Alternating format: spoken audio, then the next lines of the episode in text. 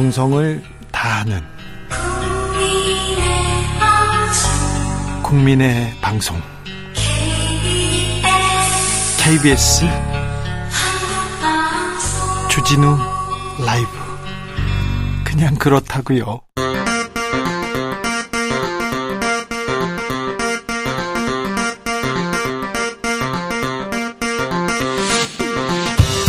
주진우 라이브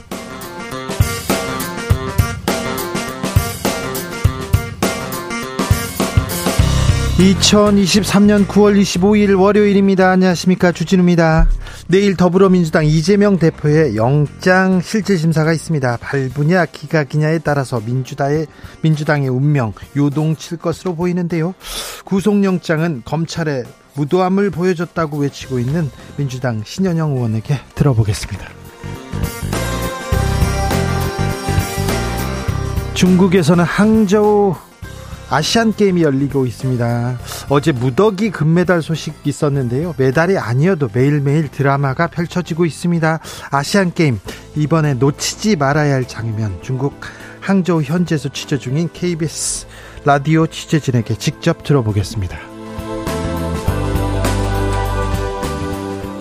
정부가 올해 세금 59조 원 덜 거쳤다 이렇게 공식적으로 말했는데요. 역대 최대 규모입니다. 우리 정부 곳간 이렇게 비었는데 텅텅 비었는데 괜찮을까요? 아, 민생 예산 국민들을 예산 제대로 쓸 수 있을까요? 경공술에서 찬찬히 좀 따져 보겠습니다. 나비처럼 날아 벌처럼 쏜다. 여기는 주진우 라이브입니다. 오늘도 자중차에 겸손하고 진정성 있게 여러분과 함께 하겠습니다. 항저우 아시안 게임이 한창입니다.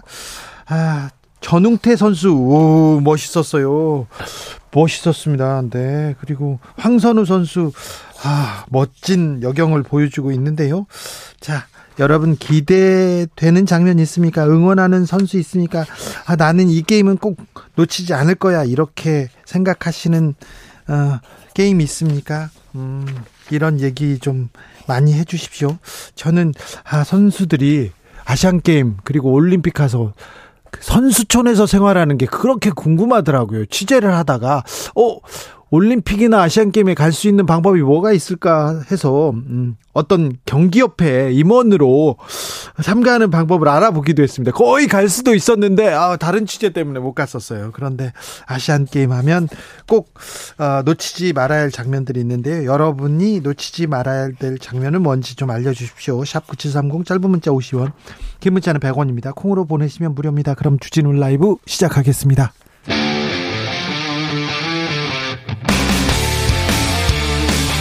사보도 외길 인생 20년.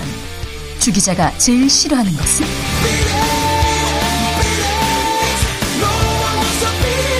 이 세상에서 비리와 부리가 사라지는 그날까지. 오늘도 흔들림 없이 주진우 라이브와 함께.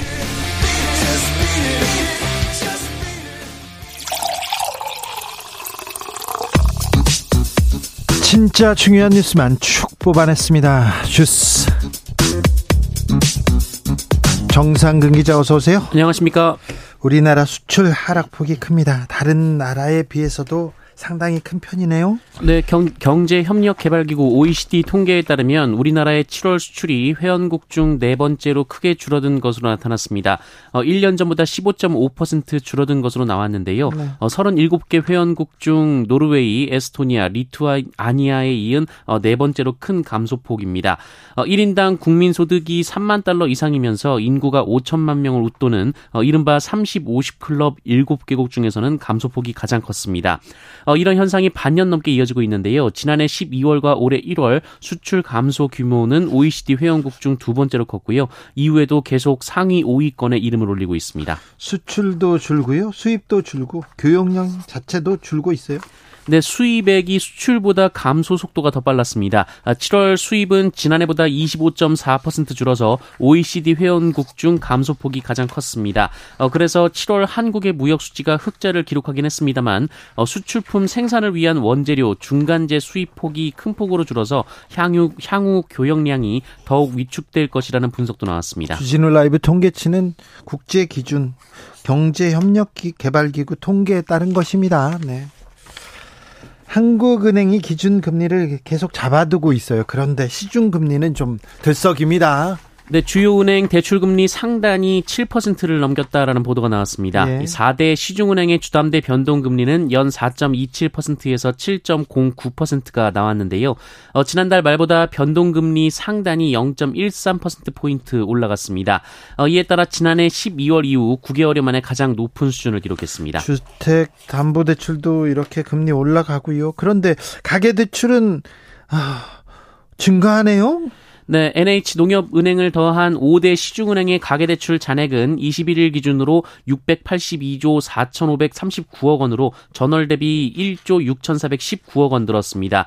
어, 21일 만에 이미 지난달 증가폭을 넘어선 상황이고요. 특히 주담대는 지난달에 이어서 이번 달에도 2조 원대 증가가 전망되고 있습니다. 이재명 민주당 대표는 단식을 중단했습니다. 내일 영장 실질 심사 예정돼 있는데요. 자세한 내용은 정치적 원회 시점에서 어, 살펴보겠습니다. 내일은 민주당 원내대표 선거도 있습니다. 네, 어, 내일 예정된 민주당 원내대표 선거에 4선의 우원식 의원과 3선의 김민석, 남인순, 홍익표 의원이 출마를 선언했습니다. 어, 네 의원 모두 이번 체포동의안 가결 사태를 강하게 비판해서 언론에서는 범친명계로 분류했습니다. 네. 한편 앞서 박광원 원내대표가 사퇴한 데 이어서 비명계 송갑석 최고위원도 오늘 최고위원직에서 물러났습니다. 김행 여성가족부 장관, 음, 성차별적인 기사를 썼다는 비판 나옵니다.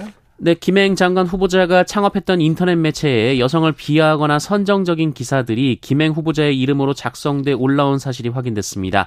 어, 미국 한 대학의 여성학 시험에서 A 플러스를 맞은 답안을 소개한다면서 어, 여성은 돈과 시간이 필요하다는 전제로 시작해 어, 여성은 문제라는 식으로 답을 끝게 답을 맺는 어, 그런 시기였습니다. 어, 또한 남자가 여자에게 반하는 이유 베스트 10이라는 제목의 기사에는 인터넷에 떠도는 콘텐츠를 첨부한 뒤 어, 결국 결론 결론은 하나 예뻐야라는 식으로 어, 적는 방식이었습니다. 어, 그리고 선정적 제목으로 독자를 끌어들이는 이른바 제목 장사 컨텐츠도 김행 후보자의 이름으로 출고된 것으로 알려졌습니다. 아이고 이거 뭐 이런 기사를 왜 쓰는 거지 했는데 그런 좀 아, 참 이런 컨텐츠를 이런 기사를 쓰셨네요. 김행 후보자 뭐라고 합니까? 네, 김행 후보자는 자신의 이름으로 기사가 나간 것은 시민 기자 제도를 운영한 매체의 특성 때문이라고 답했습니다. 아, 김행 후보자는 2019년도까지 시민 기자들이 아무나 들어와서 닉네임으로 기사를 쓰고 위키피디아처럼 기사를 고치는 모델이었다라며 어, 이후 문제점을 인식하고 닫힌 플랫폼으로 시스템을 바꿨다라고 밝혔습니다. 김행 후보자 또 다른 파킹 논란 나옵니다. 네, 김해 후보자와 배우자가 주식을 신우이뿐 아니라 남편 친구에게도 주식이 갔다라는 이른바 파킹 의혹이 또 제기된 바 있는데요. 어, 김해 후보자는 남편 친구는 이 회사의 공동 창업자였다라고 밝혔습니다. 군인권센터가 김계환 해병대 사령관 아, 그리고 해병대 수사단 중앙수사대장의 통화 내용을 공개했습니다. 네, 김계현 해병대 사령관이 박정원 전 단장이 보직 해임된 직후에는 박정원 전 수사단장을 두둔한 정황이 확인됐습니다. 박정원 전 단장은 김계현 사령관에 대한 항명 혐의로 수사를 받고 있습니다. 어, 군인권센터는 어제 김계현 사령관이 박정원 전 단장과 함께 관련 수사를 이끈 해병대 중앙수사대장과 어, 지난달 2일 밤 약 5분여간의 통화한 내용을 공개했는데요. 어, 이날은 박정원 전 단장이 보직 해임 통보를 받은 날이었습니다. 뭐라고 했습니까? 어, 김계현 사령관은 중수대장이 대통령에게 우리는 진실하게 했기 때문에 잘못된 건 없다라며 어, 박정훈 전 단장이 답답해서 그랬을 것이라고 말했다고 합니다. 어, 그러면서 박정원 전 단장 박정원 전 단장과 유재은 국방부 법무관리관과의 통화 기록이 존재하는지 묻기도 했고요. 어, 이에 중수대장은 외압이고 위법한 지시를 하고 있다고 다들 느꼈다라고 답한 내용도 있었습니다. 어, 또한 김계환 사령관은 어, 이렇게 하다가 안 되면 어, 내 지시 사항을 위반한 거로 갈 수밖에 없을 것이라며 국방부가 항명 혐의를 적용할 것이라는 추정을 하기도 했습니다. 이렇게 하다가 안 되면 내 지시 상, 상황을 지시 사항을 위반한 거로 갈 수밖에 없을 것이다. 아 그렇게 흘러갈 것이다. 이렇게 음.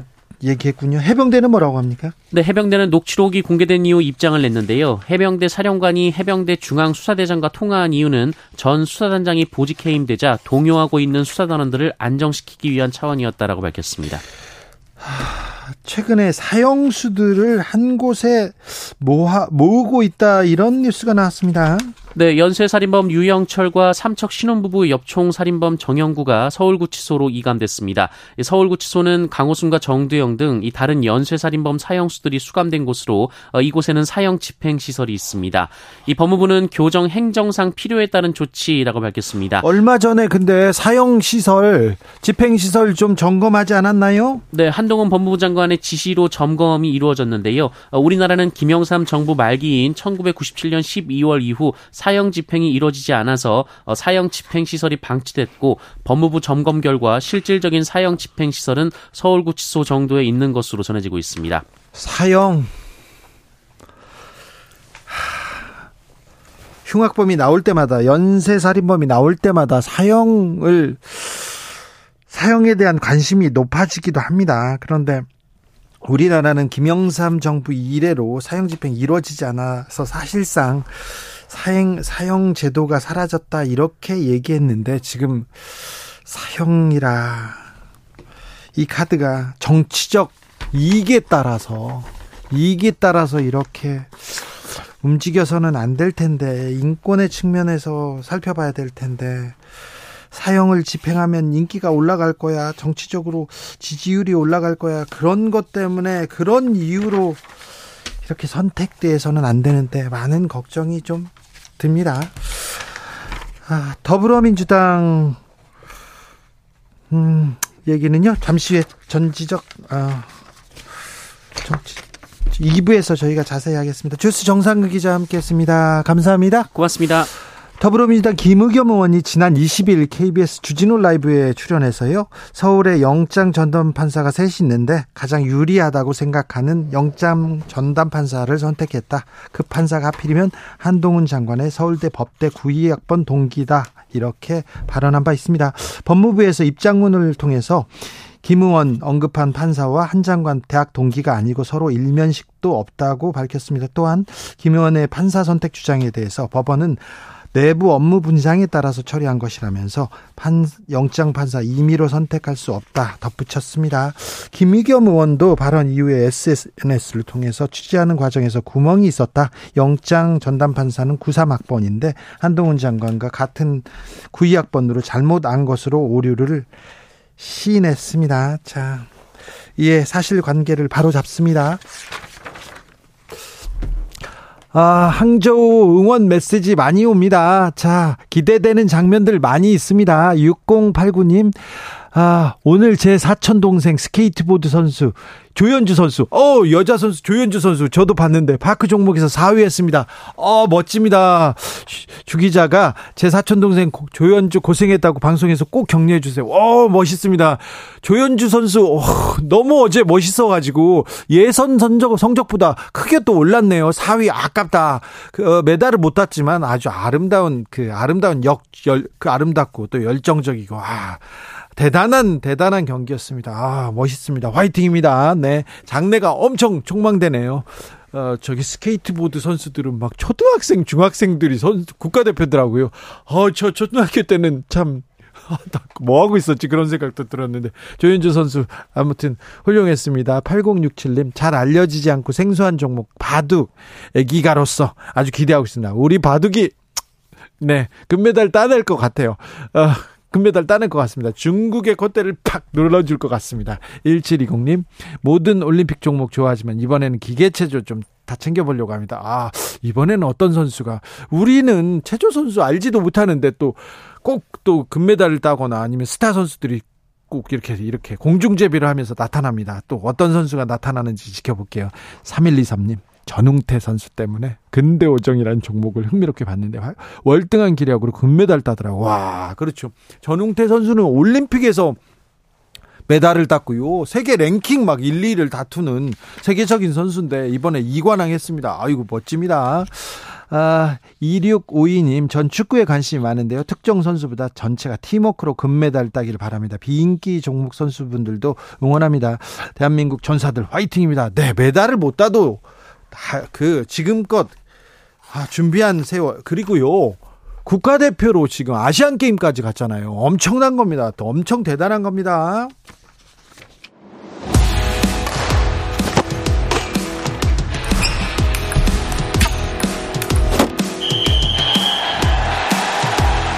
(2022) 항저우 아시안 게임 리포트 여기는 항저우.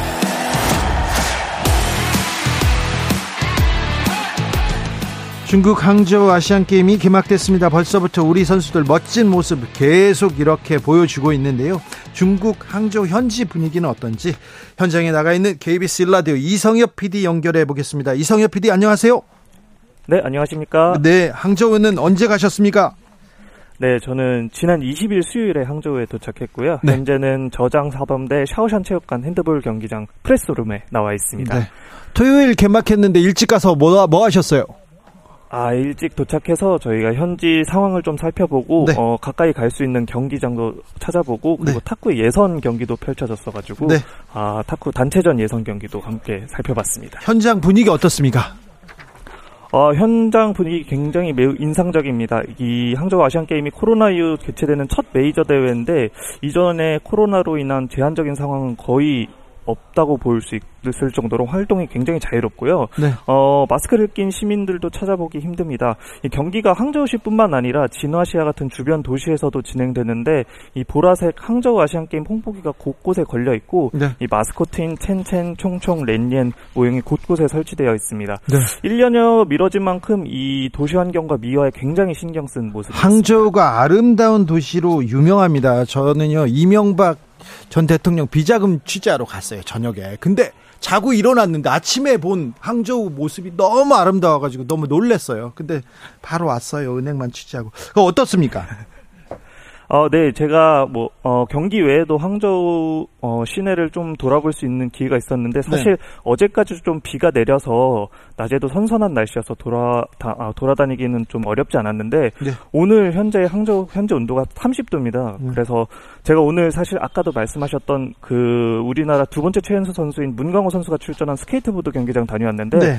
선수들 티셔츠가 흠뻑 젖을 정도로 굉장히 습하고 더웠습니다. 네. 뭐 같이 출전한 한재진 선수는 얼음팩으로 중간중간 더위를 식히기도 할 정도로 네. 어, 실내 경기장은 뭐 괜찮지만 실내에서 뛰는 선수들은 다소 네. 뒤에 더위에 지칠 듯한 날씨의 상황입니다. 이성엽 PD도 덥겠네요. 더웠어요?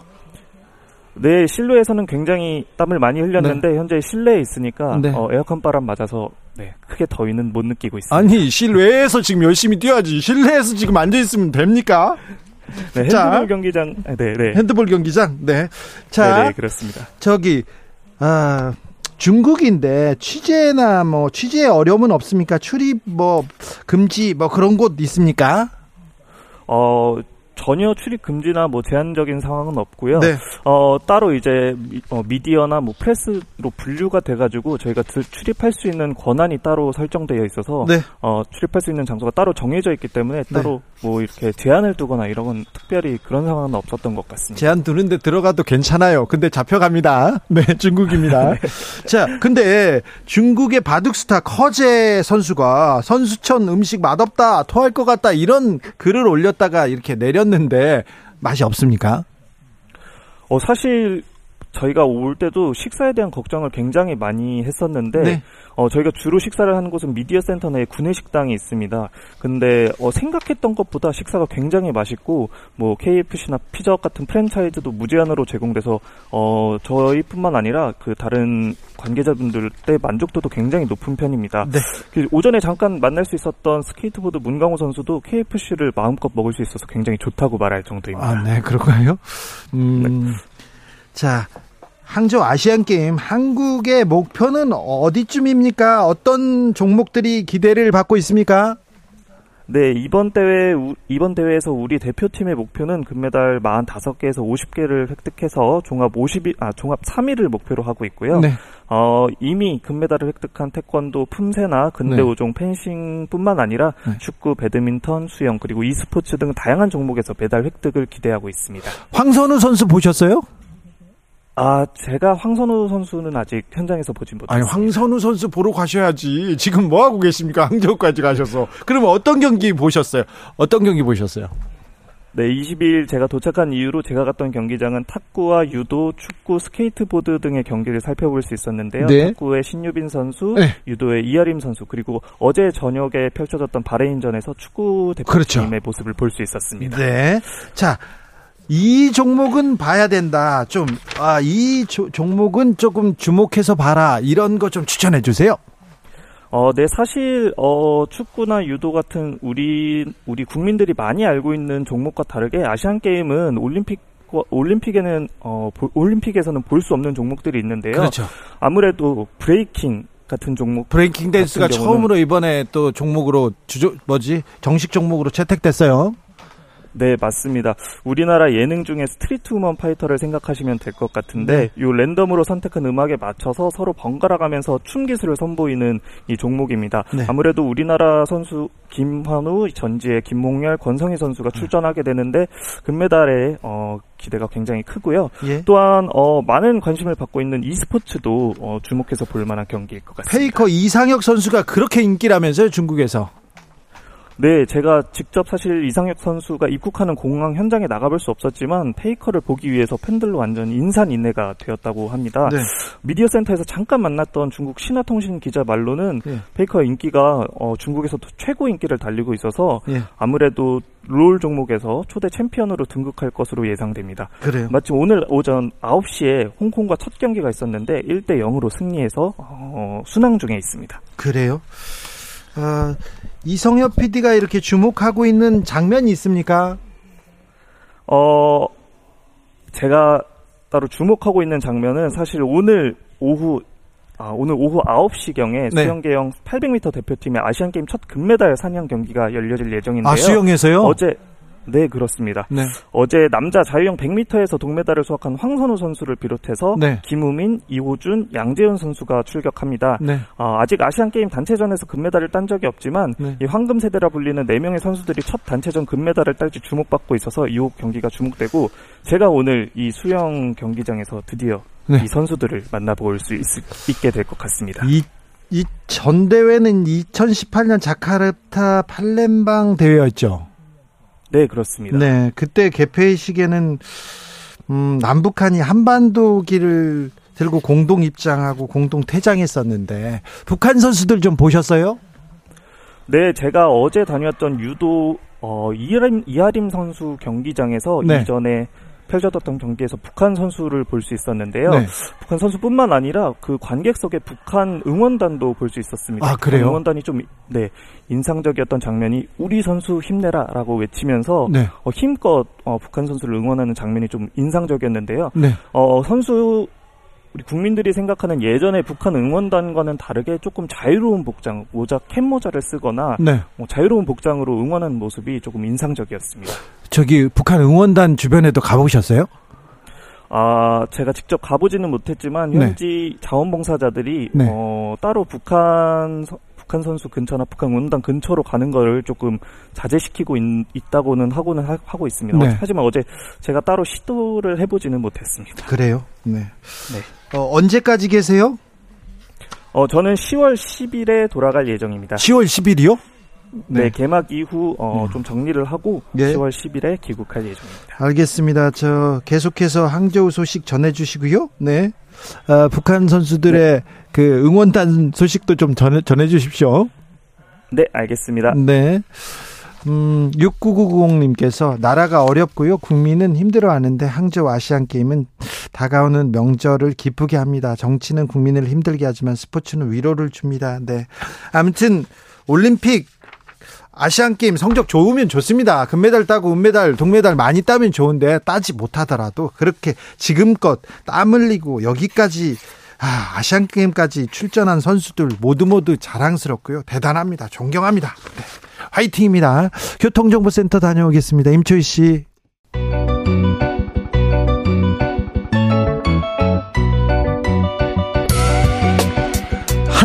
한층 날카롭다 한결 정확하다 한편 세심하다 밖에서 보는 내밀한 분석 정치적 원의 시점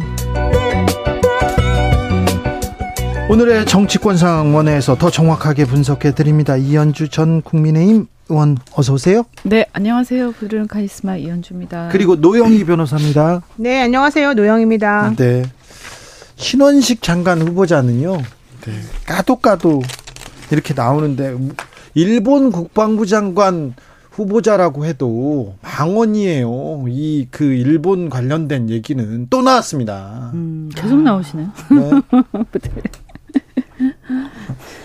아, 저보고 얘기하신 거예요? 네, 네. 이현주 의원님. 네. 뭐 대한 제국이 존속했다고 일제보다 행복했다고 확신할 수 있느냐? 이렇게 얘기하셨네요. 네. 저도 그냥 지금 보도된 거 읽는 네. 거예요. 아, 미치겠다. 음. 아. 아니 근데 그 얘기 왜 하는 거지? 일단 저는 맥락도 이해가 안 되고 네. 그리고 굳이 이렇게 그러니까 예를 들면 대한 제국이 상당히 문제가 많았다 뭐 이렇게 얘기하는 거랑 네. 굳이 일제랑 비교하는 거랑 그죠? 예. 아니 그러니까 일단 국가 국권이 상실된 상황하고 얼마나 다른데요? 그 사람마다 다, 다르게 생각할 수는 있겠지만 근데 사실 자기 나라가 없으면요. 네. 자기 나라가 없으면 이등 국민 되는 거잖아요. 아, 그죠? 그 서름은 어떻게 음, 하고요? 그러면 모든 면에서 핍박과 이 차별을 받게 되는 거거든요. 심지어는 그 시대에 소위 출세했다는 사람들조차도 사실 그 사람이 그 정도의 능력, 어떤 뛰어난 능력을 갖고 있었다면 그 우리나라 전체적 우리나라가 스스로 주체적인 그걸 했을 때 훨씬 더 잘 됐을 수도 있는 거예요. 그건 알 수가 없는 거죠. 네. 근데 근데 그걸 일제 일제보다 행복했는지 근데 이분 왜 이러시는 건지 어왜왜 왜 세상에 어떻게 그리고 어 식민 지배를 했던 나라의 그 시대를 마치 행복했다는 것처럼 얘기할 수 있는지 네. 어, 근데 이분이 국방장관이라는 게 더 문제, 국방장관 후보자라는 게 더 문제예요. 그러니까요. 네. 그러니까 일반인이라면, 아, 뭐 저런 얘기하는 사람이 있어. 이러고 말 텐데, 네. 어, 이게 장관, 그것도 국방장관. 그러면 이분은 그러니까 예를 들어서 어떤 나라에 우리가 지배를 받게 됐을 때 그 나라가 우리보다 잘 사는 나라면 괜찮다는 얘기인가? 네. 그렇게 들리잖아요. 그렇죠. 힘 네. 있는 나라면. 그럼 언제든지 이렇게 넘겨줄 건가? 응? 아, 이건 말이 안 되는 얘기예요. 정말 좀 야, 전형적인 자격이 없어. 네, 전형적인 어떡해. 식민서관 논리인 것 같은데 그렇게 볼 수 있습니다. 이게 사실 일제 때 일본이 우리를 침략하고 지배를 하려고 할 때 그 체제를 공고히 하기 위해서 썼던 전략 중에 하나가 바로 이런 거래요. 기득권하고 이제 아닌 층을 갈라가지고 기득권이나 음. 힘이 세다고 생각하는 혹은 음. 어느 정도 오피니언 리더 요즘 같으면 이제 그런 사람들은 좀 우대해주고 좀 대우를 좀 해주는 거야. 뭐 완전히 대우는 해주지 않았겠지만 그러면서 너는 전, 쟤네들하고 달라. 너는 우월한 사람이고 너는 우, 우수한 사람이야. 쟤네들하고 완전히 다르다. 이렇게 구분을 지어줘가지고 이 너희들은 우리와 같이 이렇게 잘 발달된 이 선민 음. 밑에 있어야지 너네가 행복해. 쟤네들하고 같이 가면 안 되지. 이런 의식을 심어줬었다는 거예요. 그런 식으로 그 남의 나라 지배하는 이데올로기를 그런 식으로 만들어냈는데 이분이 지금 얘기한 걸 보게 되면 전체적인 맥락이 다 그래요. 그러니까 뭐 다른 거 다 필요 없고 이완용 씨 얘기하는 것부터 좀 이상했었었는데 이번에 이게 2019년도에 있었던 유튜브라는 거잖아요. 8월 달에 올라온 어, 그것도 8월 14일 날 올라왔던. 네. 그러니까 광복절 바로 전날 나온 이 유튜브에서 조선을 승계한 대한제국이 무슨 인권이 있었나. 개인의 재산권이 있었나? 대한제국이 존속했다고 해서 일제보다 행복했다고 우리가 확신할 수 있느냐?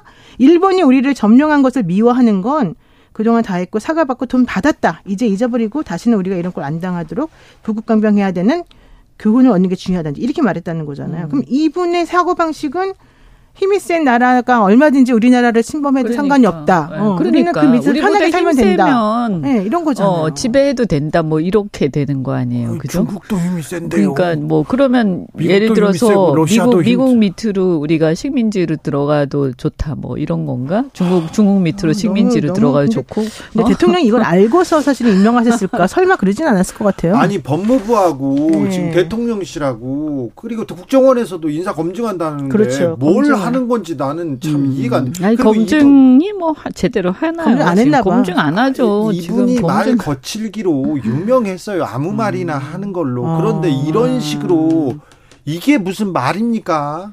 이게 무슨 논리입니까? 아니 근데 국방장관으로서는 전혀 자격이 없어요. 근데 어떻게 국방장관을 이런 분을 아니 그러니까 이제 지금이라도 대통령 지금 한두 개 나온 게 아니잖아요. 이분의 그 과거나 이상한 망언 한 개. 그러면 지금이라도 좀 정리를 해 주고 뭔가 입장 같은 걸 밝혀 줘야 되는 거 아니에요? 27일 날 청문회 때 뭐 무사히 넘어갈 거라고 생각하는 건 아닐 것 같고 넘어간 게 중요한 게 아니지 않아요? 아, 그러니까 지금 인사를 그냥 그 야당을 무시하고 계속 이제 강행을 하잖아요. 그러니까 뭐 어떤 또 야당뿐만 아니죠. 언론도 무시하고 그 다음에 국민들의 반대 여론도 무시하고요. 그러면 이, 이런 것들에 대해서 이번에도 그냥 뭐 이런 얘기 나오든가 말든가 난 나대로 간다. 뭐 이런 게 계속되는 거예요. 어, 옳지 어? 않아요. 그러면 뭐냐? 사실은 야당이 인사청문회나 이런 데서 제동을 거는 것은 일종의 민주적 통제 방식이거든요. 우리가 임명자, 그러니까 대통령이 누군가를 임명할 때는 국민들의 의사가 반영이 안 되는데 그 사람들이 국정을 좌지우지하는 거 아닙니까?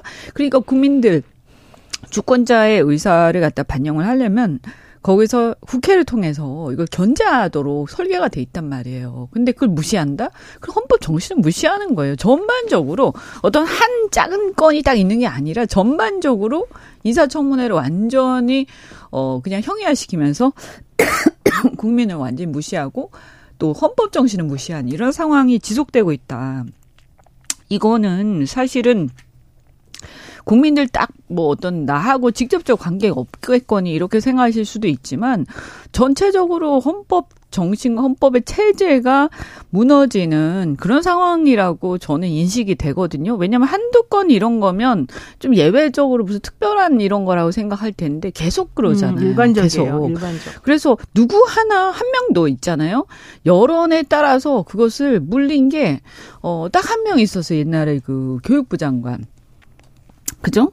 보건복지부 장관 후보자도 한번 있었나요? 네네 있었습니다. 처음이었죠. 그 네. 그게 첫 첫 번째 기- 네, 네. 그거 할 때. 네. 근데 그 처음에는 그래도 왜 이렇게 한 두 명인가 물리면서 네.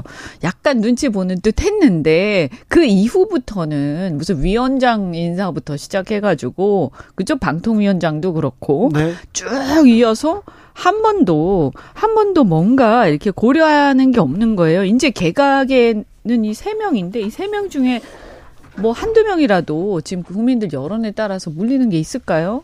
제가 봤을 때 세 명 다 별로지만 세 명 다 자격이 없는데 어떻든 간에 지금 이런 어떤 조짐도 보이지 않는단 말.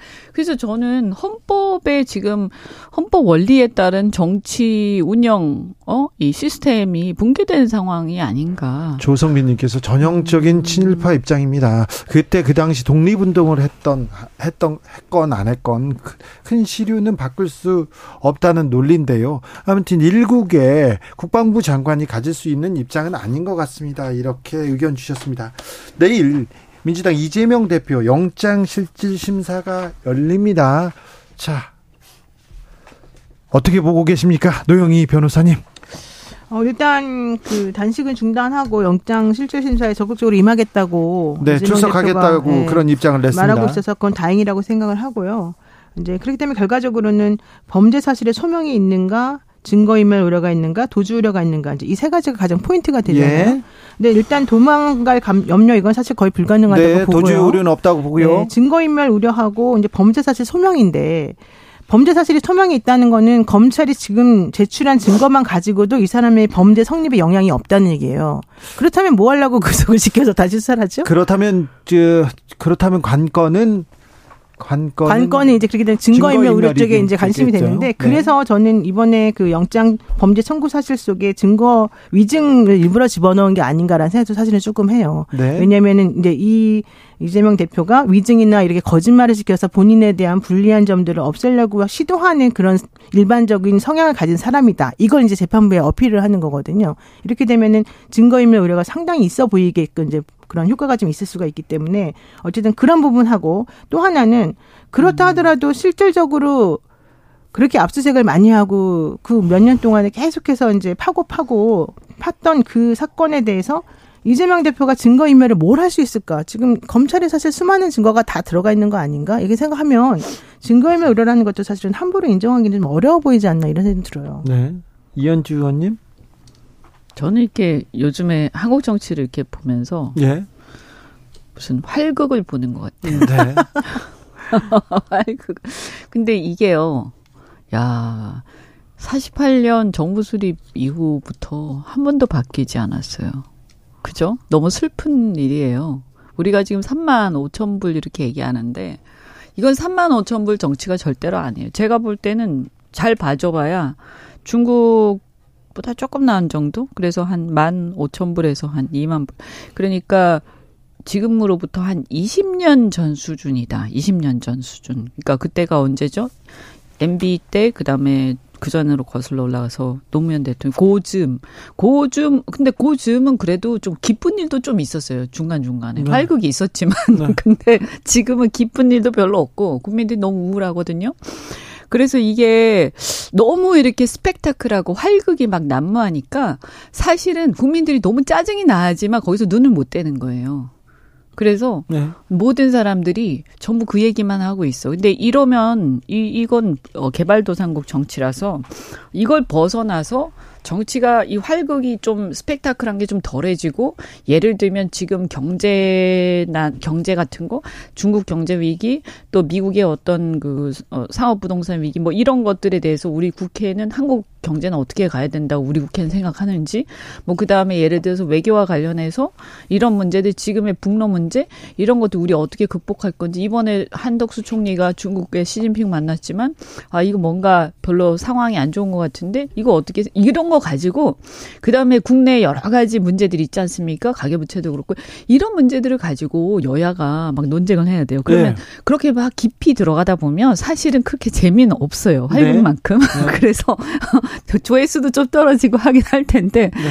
근데 저는 그렇게 해서 조금 지루해지는 게 정치가 지루해지는 게 선진국이다. 네. 라고 생각을 합니다. 어, 그리고 그런 것들에 대해서도 지금은 우리 국민들이 이제 그 문제들에 대해서 그런 어떤 세부적이고 굉장히 그 전문적인 또 우리의 어떤 실질적인 경제와 안보 이런 문제에 대해서 논의하는 것이 처음에는 재미가 없겠지만 저는 지금 현재 우리가 주식 시장이라든지 이런 상황들을 보면 우리 국민들이 그런 것들을 소화할 수 있는 이제 역량이 충분히 돼요. 그래서 영장이 좀- 어쨌다는 거예요. 그래서 영장 아니, 발부는 어떻게 될것 그러니까 같아요? 이거는 이제 네. 저는 솔직히 그거는 전 잘 모르겠어요. 네. 그 이제 판사가 어떤 판단을 할지 예. 저 보기에 따라서 다를 것 같은데 어 여하튼간에 어 이런 상황들 자체를 저는 빨리 이제 이번에 이게 어떤 식으로 결론이 나든 어 저는 만약에 이것이 기각이 되잖아요. 그럼 네. 다시 제발 다시는 이제 더 이상 하지 마라. 네. 이런 거고 인용이 되면 사실 굉장히 큰 이제 파도가 치겠죠. 그렇죠. 네. 자, 네. 그게 기- 문제예요. 영- 잘 극복해야 됩니다. 영장이 그. 기각된다면은 음. 이재명 대표한테 힘이 실리고요. 검찰 검찰의 영장이 좀 정치적인 의도가 있었다 이런 얘기도 비판도 좀 계속될 것 같습니다. 그렇죠. 그리고 사실관계는 사실은 법원에서 따지면 돼요 재판에서. 그런데 굳이 구속까지 해서. 무리 어, 무리하게 야당 대표를 무리하게 구속영장 청구했다는 얘기가 나올 텐데요. 만약에 영장이 청구된다면, 아, 근데 영장이 그러니까 발부가 된다면 네 발부가 된다면, 사실은 되게 치명적일 수가 있어요. 물론 이제 음.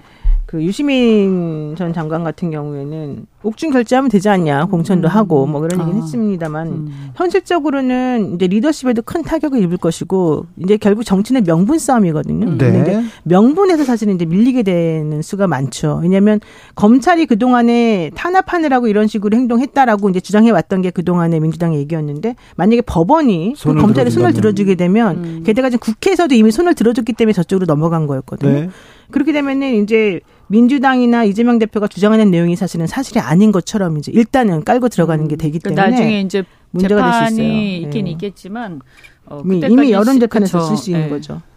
그래서 근데 어쨌든 보면 그래서 이제 기각이 뭐 되면 아까 말씀드렸지만 인용이 됐을 경우에는 엄청난 파란이 일어날 거예요. 예. 그래서 결국에는 민주당 내에 상당한 어떤 격렬한 권력 투쟁 내부적으로 그런 게 있을 수밖에 없고요. 그래서 저는 오히려 일단 지금 이제 더 이상 미룰 수가 없는 국면까지 왔다. 민주당 입장에서는. 네.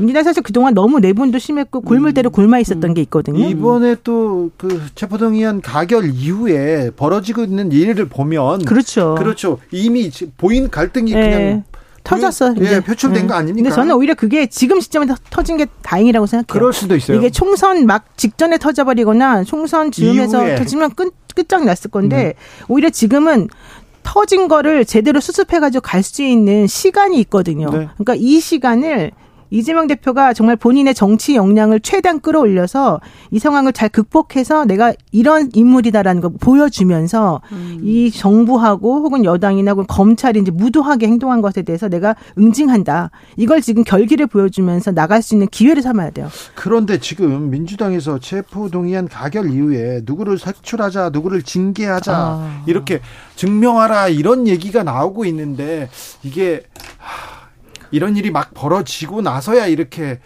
종결이 될까요? 가라앉을까요? 갈등이?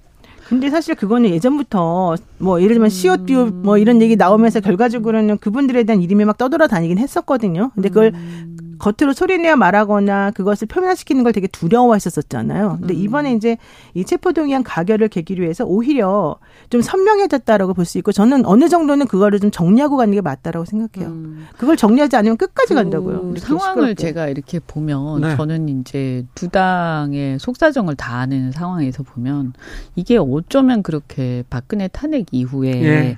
어, 자유한국당 자유한국당 상황하고 똑같냐. 그렇죠. 그죠? 네. 어, 그래서 그때 막 탄참파들 색출한다고 난리가 나 가지고 온 전신에 막그 명단하고 사진 돌아다녔어요. 맞아요. 그리고 사실은 지지층의 이 상실감 이루 말할 수가 없고 거의 막 자살 소동까지 막 벌어지고 이랬었는데 네. 죽은 사람 돌아가신 분들도 있죠 사고긴 했지만 네. 근데 이런 그러고 나더니 결국 어떻게 됐냐 어, 이게 뭐 죄송한 얘기인데 이렇게 그 대선 주자가 안 나오는 어, 그런 상황이 된 거죠. 그러니까 예. 그게 역량이 부족해서가 아니라 어, 한 사람, 어떤 한쪽에서 대선 주자가 나오면 반대쪽이 비토하고 반대쪽에서 대선 주자가 나오면 이쪽에서 비토하고 네. 이래가지고 안 모이는 거예요. 응? 그래서 결국에는 그 그게 어떤 비극으로 귀결이 됐냐?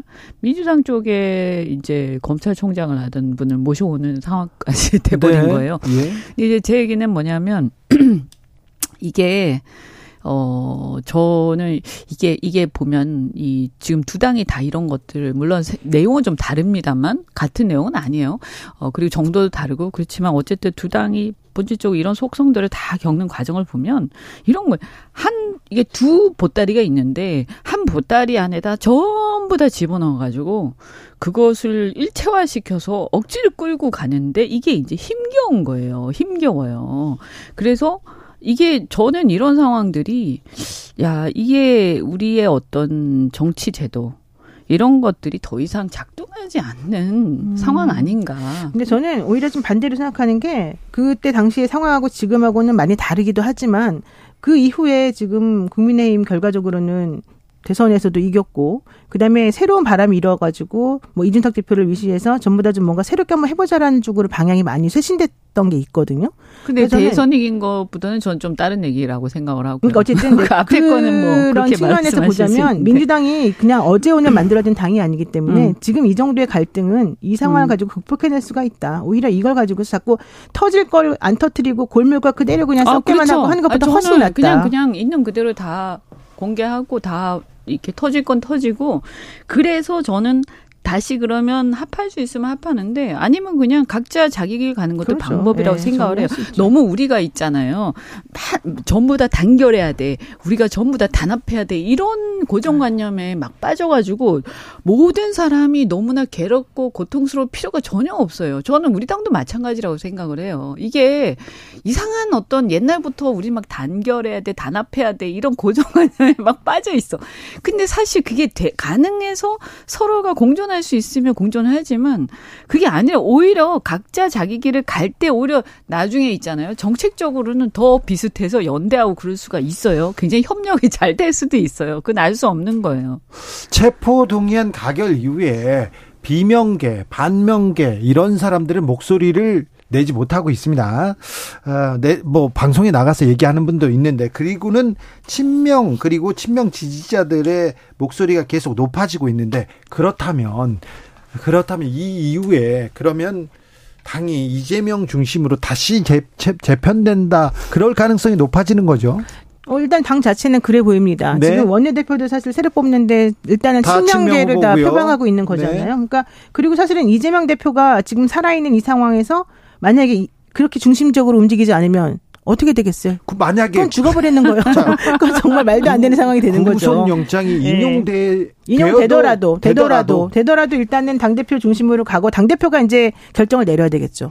내가 예를 들면 스스로 물러나서 뭐 비대를 꾸리든 뭘 하든 그건 스스로가 이제 결정을 해줘야 되는 부분인데 지금 이 상황에서 그럼 대표는 이 가결파들이 이렇게 득세했으니 가결파 말대로 이쪽이 움- 움직여야 된다. 이건 말이 안 되는 거잖아요. 아니, 그럴 가능성 거의 없고요. 그러니까 거의 안 되고 이럴 때는 차라리 정리를 해주고 그러기에는 저, 어, 그, 해줘야죠. 저 지지 저기 분포나 이런 게 너무 낮 죠. 네. 그리고 지금 보면은 압도적 탈당 탈당한 사람들도. 많고 새로 입당한 사람도 많은데요. 저는 탈당한 사람과 입당한 사람은 똑같다고 봐요. 무슨 얘기냐면 가결파들이 그렇게 행동해가지고 이 당을 이렇게까지 엉, 엉망으로 만들어놨어. 나는 정말 민주당이 싫어라고 해가지고 탈당한 사람들이 많은데 그거는 민주당 자체가 싫다기보다는 니네들 싸우는 거, 내지는 대표를 이렇게 팔아먹은 거 이게 싫다 이런 취지였거든요. 그런데 민주당이 음. 민주당 사실은 진보 개혁 세력이 음. 우리 사, 사회에서 좀 소수잖아요. 네, 원래는 소수죠. 그렇죠. 네, 네. 소수인데 민주당에서 여기서 조금 이 조금 떨어져 나가면 그러면 정권 재창출 어렵죠.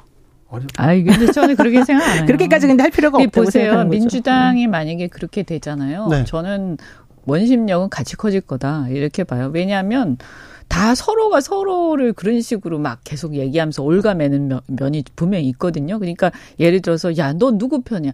그러니까 예를 들어서 당 안에서 딴 얘기하면 넌 누구 편이야 이런 얘기를 꼭 들어요. 근데 예를 들어서 저쪽도 어차피 분열이 됐어. 네. 그러면 부담이 덜한 거죠. 솔직히 얘기해서. 아니 근데 어차피 그럼 이제 진짜 진검승부하는 거예요. 어차피 우리나라 국민들이 참 신기한 게 이렇게 막 시끄럽잖아요.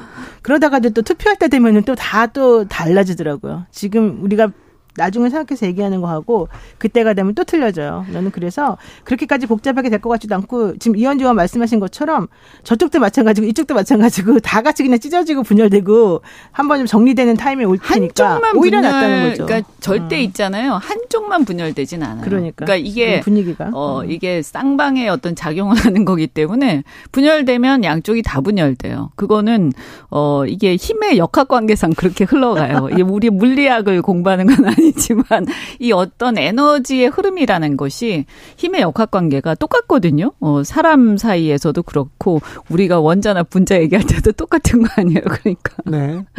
음, 이게 카리스마 있는 단한 명의 음, 그렇지. 한 명의 영웅을 중심으로 움직이던 네, 네. 그, 그- 타임하고 조금 다른 맞아, 부분이 있는 바로- 거야 바로 지금 상황이. 거예요. 그러니까 예. 제가 볼 때는요. 그래서 아까 제가 좀 이제 시대가 더 이상 그렇게 작동하지 않은 시대가 된 것 같다 이 말씀을 왜 네. 드리냐면 옛날에 YS DJ처럼 나를 따르라 하면 와 음. 이게 안 되는 네, 거예요. 네.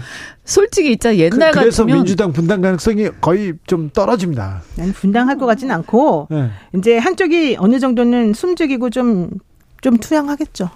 그러니까 공- 어느 정도까지. 수준에서 어느 수준에서 이제 사실을 공존하는 룰을 찾아내야 되는 그렇죠. 거죠. 원래는 그게 이제 그 양당제에서는 이게 개파가 불가피하거든요. 어, 왜냐하면 어떻게 딱 두 세력만 있어요. 그 말이 돼요. 그게 민주주의 국가에서. 그러니까 개파가 불가피한데 그 개파의 존재를 어, 인정하고 공존할 수 있는 룰을 찾아내는 게 그 사람들의 정치 역량인 거죠. 근데 그게 안 되면 그냥 춘추전국 시대로 가는 거지 뭐. 근데 이제 할수 있어요. 지금은 좀 약간 과도기적인 상황이고 내가 보기에는 조금 정리가 되면 다 스스로들 깨달을 거예요. 더 이상 이렇게 가면 다 같이 망한다. 그런 길을 갈 필요가 없잖아요. 내일 국군의 날 시가 행진이 있습니다. 시내가 곳곳 차단되고요. 탱크를 볼 수도 있습니다. 무서워하지 마시고요. 시내 조심하셔야 됩니다. 아, 시내. 시내에서? 네, 시내에서 어. 국군의 날 시가 행진이 있습니다. 아, 미사일도 시가 볼수 행진? 있습니다. 어. 네. 야. 무섭다 진짜. 참. 네.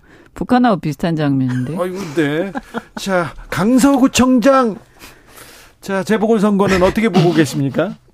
뭐 그거는 저는 이제 지금 보면 네. 저는 아마 이재명 대표의 어떤 체포동의안 가결과 예. 이런 과정을 통해서 지금 이제 굉장히 결집돼 있거든요. 그렇죠. 보수 세력이. 그리고 이제 어떻게 보면 국민의힘의 어떤 지도부나 이런 데서 그러니까 상대방의 불운이 나의 행운이야 이런 식으로 생각하면 안 되는 거예요. 왜냐하면 저는 보세요 반드시 이번 강서구청장 선거에서 물론 구청장 선거라서 한계는 있겠지만 어떤 식으로든 저는 민심이 표출이 된다라고 그럼요. 생각을 합니다. 네. 네. 강서 뭐 국민들이 그 바보가 아닐 민심이 거예요. 뭔지는 제가 얘기를 안 하겠지만 강서 네. 국민들이 표출이 어떤 생각을. 하겠습니까? 40억이라고 하는 돈이 생으로 지금 나갔는데 게다가 대법원 판례 신뢰 이런 거 다 지금 무용지물이 돼버렸잖아요. 예, 잘 생각하겠죠. 지금 국민의힘은 조금 지켜 민주당을 지켜보고 있겠죠? 그렇죠. 네. 아, 솔직히 얘기하면 그렇죠. 네. 어. 아니 그리고 그냥 뭐 우리야 그 안에서 누가 잘잘못에 이런 것보다도 예.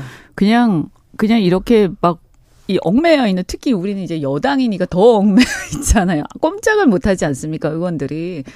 근데 이런 것들이 어쨌든 한쪽이 혁신이 되든 아니면 그러니까 민주당이 혁신이 돼도 우리도 영향을 받는 거고요. 예. 아니면 민주당이 갈라져도 우리가 영향을 받는 거예요. 이게 결국 다 상대적이기 때문에 저는 어떤 식으로든 아까 얘기하신 것처럼 처음에 이게 이렇게 한번 터지는 것이 올 것이 온 게 차라리 잘 됐다. 그건 저도 동의합니다. 이 음. 위기를 어떻게 잘 수습해서 기회로 만드느냐 이거는 민주당한테 주어진 숙제입니다. 이재명 그렇죠. 대표한테 그러니까 네, 우리가. 이제 네. 그렇잖아요. 이렇게 결혼해서 살다가도 예. 이게 정말 괜찮 정말 이현주 타- 의원 두분 감사합니다. 네, 네.